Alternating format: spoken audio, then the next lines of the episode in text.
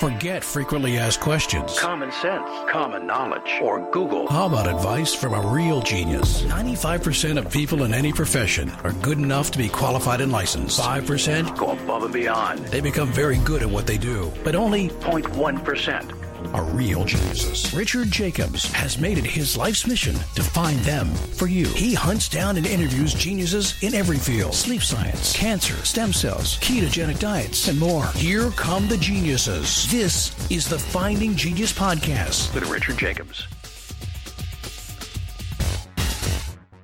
Hello, this is Richard Jacobs with the Finding Genius podcast. I have Christian Frezza.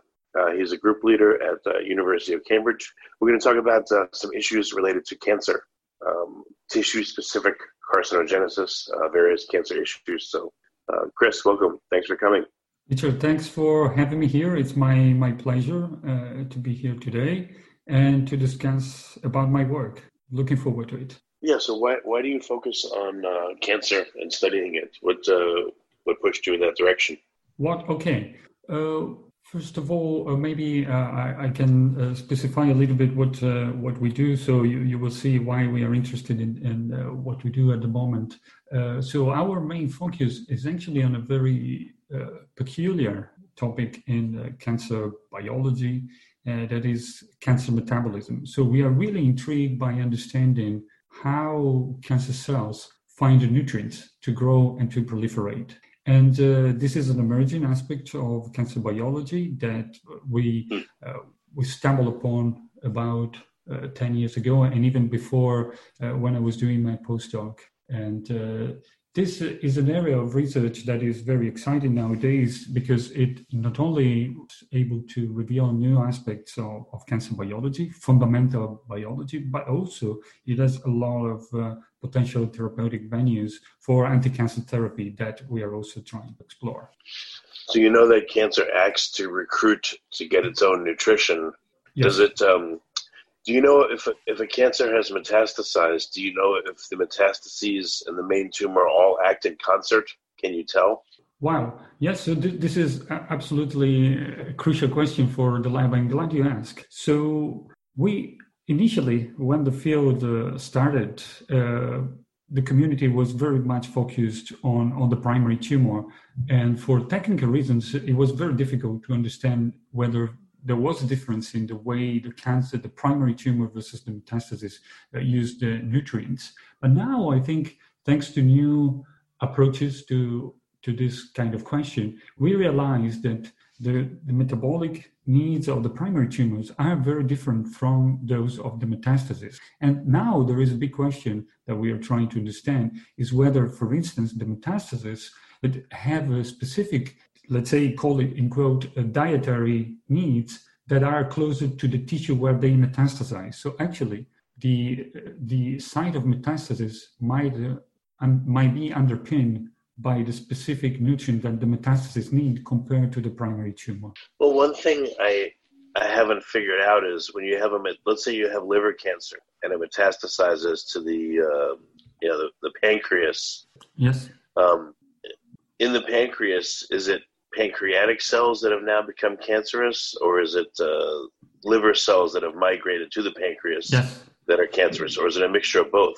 Yeah, so th- this is another uh, very, very tough question. So, what we know is that uh, from the primary tumors, there are, let's say, in the in this case, you, you made the example of the liver. You have a, a few cancer cells from the liver that start to migrate. They go into the bloodstream, and then you know, with a very low efficiency, they start to invade other tissues, and there they start the metastasis. So, indeed, w- what you see in the metastasis is, in theory, originated from the primary tumors. But then, during this process, the cells lose their identity. So, whilst initially in the primary tumor, the cells still resemble somewhat the liver, in the metastasis, they are more different. We call this process a process of dedifferentiation. So the cells literally lose their identity and they, they, they become something that we call undifferentiated.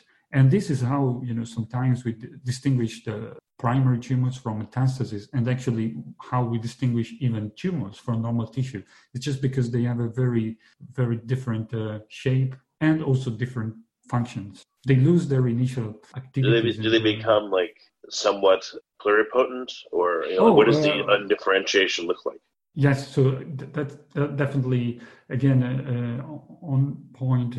Uh, it is so depending on uh, you know scientists and the line of research.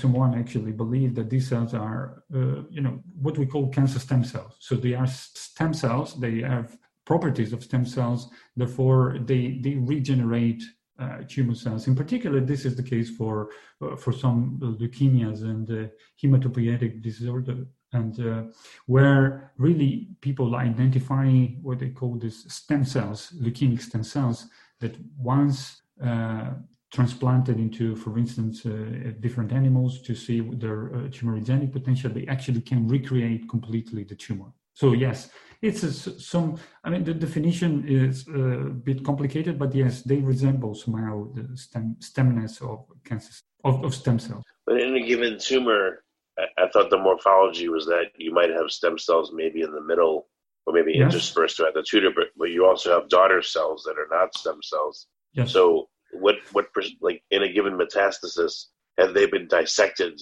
versus like a primary tumor and yes. is there any plan to where the stem cells are versus daughter cells? Do both cell types exist in metastasis and original tumors? I mean, what, what does that look like? Uh, I think this is this is a tough question. Again, most of the time, uh, people distinguish the uh, the, the metastatic cells uh, based on some markers, molecular markers, and the same happens with stem cells. So, indeed, in some cases, you know, the metastatic cell uh, can resemble somehow uh, some features of the uh, of the stem cell. Again, I think here the definition is very loose, and uh, I think whilst initially there was a big uh, big interest in understanding uh, the, the, nature of this cancer stem cell, I think now the concept is becoming a little bit uh, looser and more complicated to to define. The more actually we dig into the the, the properties of, of, the cells in the tumor, you know, for instance, using what we we call now single cell profiling or single cell sequencing where we actually can look at individual cells. And you will see that in the tumor there are many many different uh, uh, cell types with different features. So again the dichotomy uh, between stem cell and uh, tumors or cancer stem cell and tumor cell uh, seems to be too too strict and difficult to define in my view. So what aspects of uh, of cancer are you looking into specifically with your research? Yes so we are uh, really looking at all the different nutrients that the cancer cells can use for, for various re- reasons. Uh, the first one is to understand whether uh, you know, we can uh, restrict some specific nutrients to reduce the proliferation, the growth, and even the metastatization potential of the cancer. And the other one is to see whether, for instance, by using specific nutrients, uh, we can identify uh, specific markers of uh, the cancer's transformation uh, that we can identify by looking at specific uh, metabolites that the cancer cells use or produce. And uh, for so th- this is just a general uh, description of the work, but at the same time, we have also some interest in understanding the pathophysiology on cancer and more mechanistic aspects of it. And we are trying to elucidate an important question that is still unanswered.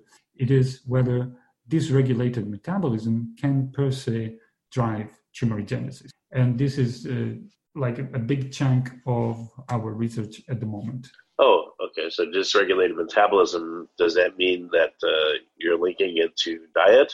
Or where would this dysregulation of metabolism come from? Yeah, so uh, the this dysregulation of metabolism is at the cellular level. So we are trying to identify, for instance, whether uh, dysfunctions of enzymes in the cells uh, that are involved in specific uh, metabolic pathways uh, are responsible to driving cancer. And of course, this can be then extrapolated with you know some uh, important assumptions here to, to dietary needs of the cancer and how these nutrients can then in turn affect the tumorigenic potential of the tissue. Well, so so what kind of specific um, experimentation are you doing? What are, what are you trying to look for? You yes. you said you're evaluating metabolites from yes yes from cancer cells, but is it from tumors or is it liquid tumors or like what? How do you find the metabolites in the first place? Good question. So, uh, this field of cancer metabolism actually exploded uh, about 15 years ago, thanks to the development of technologies that allowed us to detect hundreds of metabolites in a single specimen. And this technique is called metabolomics. And uh, this really revolutionized uh, our, our field, actually completely started the field from fresh. And uh, in, in, brief, what we do in, the lab- in our laboratory is to take different uh, specimens. We go from uh, tumor samples from patients to bodily fluids. This can be blood, urine, and uh, cell lines, and also mouse models. We take tissues and cells, and then we what we do it's called metabolic profiling we look at hundred of metabolites in these different tissues and then we understand what are the differences between this uh, the tissue and the normal and then we try to do again mechanistic studies in order to fully understand where these changes come from and whether we can perturb and modulate them so what are some of the main most predominant metabolites that, that come from regular cells and from tumors is there a lot of you know, is there a lot of crossover? Are they radically different? Oh, yes. So again, this uh, this is a, a, very tough question. So we have tried to uh, to understand what it's called the metabolic landscape of cancer. So trying to see whether tumors in general have some common features, and you know it is very difficult to uh, to conclude this. Initially, you know, this was a, a work that started about more than 100 years ago uh, by the pioneer of the field, uh, Otto Warburg. And he came out with this idea and hypothesis that is now considered uh, called the Warburg effect, where all cancers exhibited increased glucose consumption and glucose utilization. And uh, this feature is indeed uh, an important shared features of cancers. So it seems that all cancers uh, in a way or another, from a mechanistic point of view, achieve this increased utilization of glucose. And uh, we realized the more we studied this and the more we capitalize on, on the large collection of samples that uh, uh, colleagues have achieved, is that apart from this feature, there are uh, many, many differences in terms of metabolic landscape of cancer. So it's very difficult then to say, oh, yes, all cancers exhibit uh, increased utilization, for instance, of specific amino acids or uh, lipids or uh, proteins. It is, uh, it is very complex. And uh, I think every cancer has to be looked individually. And uh, there are nuances that are important that make the situation even complex uh, from, uh, from, as I say, from a biomarker point of view and also from a therapeutic point. If you like this podcast, please click the link in the description to subscribe and review us on iTunes. Well, what are what's an example of some of the metabolites you've seen? Like what what class of yes. compounds do they tend to be, and yes. what are the what's the most prevalent ones? Yes, so I, I, can give you an example of uh, a type of tumor that, that we work, that we profiled extensively. And this is a type of renal tumor uh, called papillary type 2 renal tumor that is characterized by mutations of a metabolic enzyme called fumarate hydratase. And in this case, when you profile these tumors, uh, there is a metabolite that is strongly, strongly accumulated uh, in the tumor cells that is called fumarate. Uh, this is part of the metabolites that are contained in the pathway called the Krebs cycle or the tricarboxylic acid cycle. And uh, this metabolite, when accumulated, has important functions that go beyond its role in metabolism. And uh, this metabolite can actually activate oncogenic signaling cascades. So this is what is really exciting because now, uh, as been demonstrated in many other examples, we are starting to realize that intermediates in metabolism can have signaling roles. And this connects you know, the metabolic pathways to oncogenesis very strongly. In this case, fumarate, uh, thanks to this plethora of biological function and uh, roles in oncogenic signaling cascades, has been called oncometabolites because it can, in some circumstances, activate processes that then lead to transformation. So this is one of the discoveries in the field that really, again, uh, created almost a paradigm shift in the field of oncology. So um, you mentioned earlier that uh, and I read about this. Glucose metabolism is different yes. for cancers. So I guess the normal metabolism that cells do, I guess it's called what oxidative phosphorylation. And yes. uh, tumors tend to use a, uh, a different. Do you know if there's been a targeting of uh, tumors to try to starve them out because they use a different metabolic pathway to achieve their energy?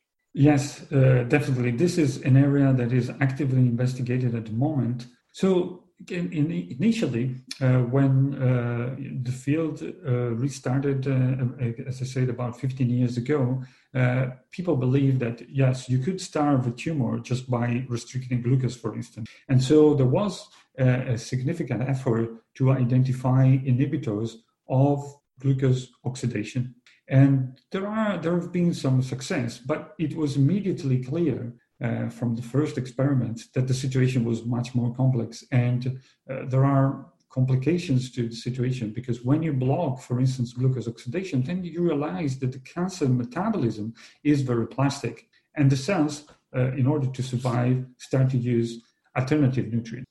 So this is this is, I think, the big problem with targeting metabolism uh, if if I understand correctly your question, uh, it's about how we can target this. Uh, it is a big problem because metabolism is very flexible. And uh, you, you can imagine just uh, making a, a, comparison. You know, it's like we, we are trying to uh, starve somebody just by cutting his um, pasta and pizza. But of course, immediately, even if you do that, this person will find something else to eat.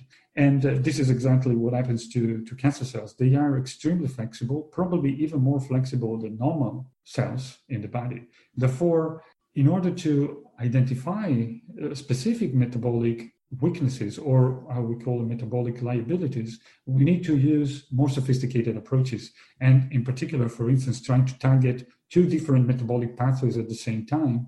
And this has proven more successful.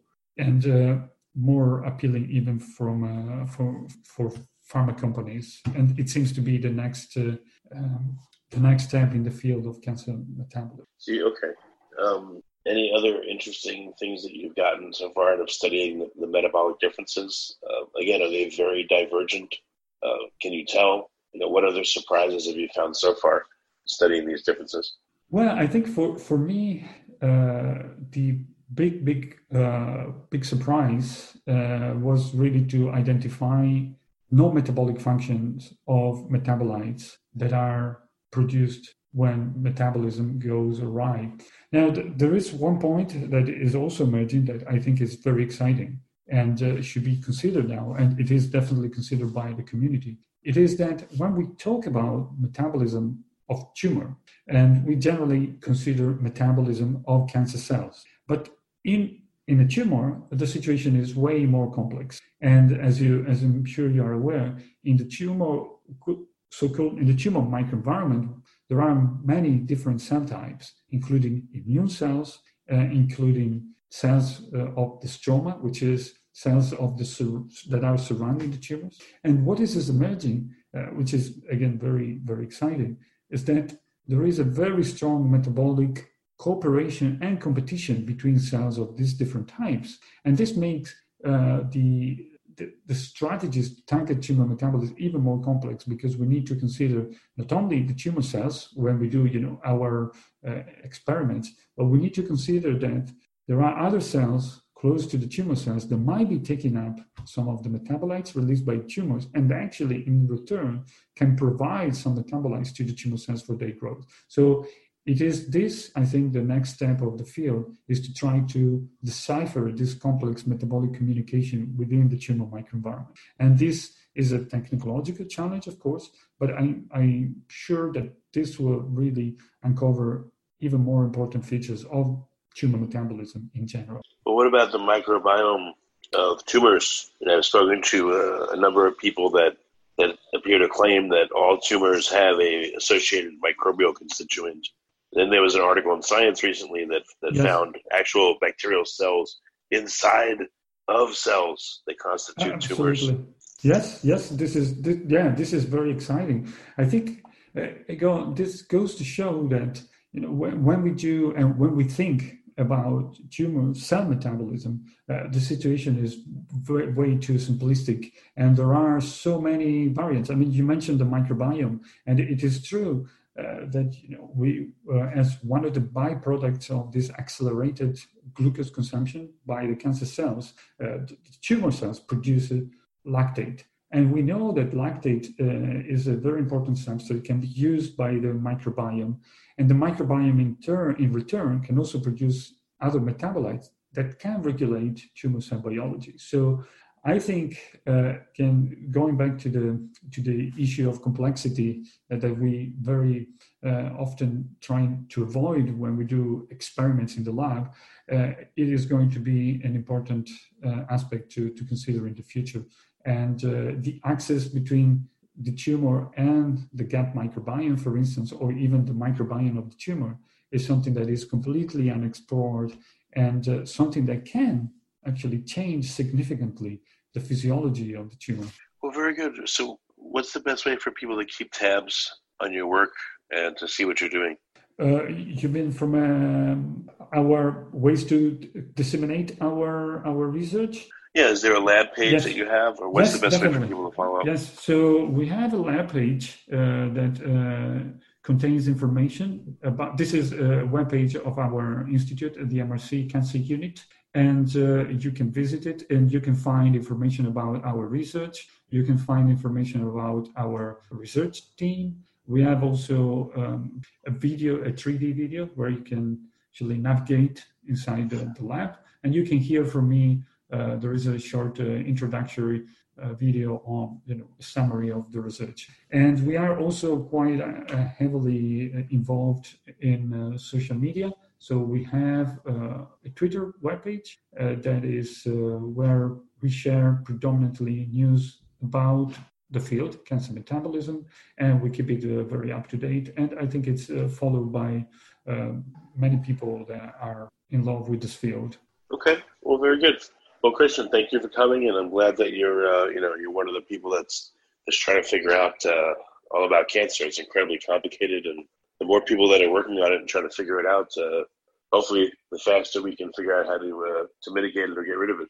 I think it's imperative that we will find a solution uh, as soon as possible, uh, because I think especially with now these uh, increase uh, in variety of non-communicable diseases, and there is an increase in the in the rate of cancer. And the sooner we understand how to tame it, how to prevent it in particular, and how to cure it eventually, it's uh, the better for our society. And we will do our best to figure this out. Well, very good. If you like this podcast, please click the link in the description to subscribe and review us on iTunes. You've been listening to the Finding Genius podcast with Richard Jacobs. If you like what you hear, be sure to review and subscribe to the Finding Genius podcast on iTunes or wherever you listen to podcasts. And want to be smarter than everybody else? Become a premium member at findinggeniuspodcast.com. This podcast is for information only. No advice of any kind is being given. Any action you take or don't take as a result of listening is your sole responsibility. Consult professionals when advice is needed.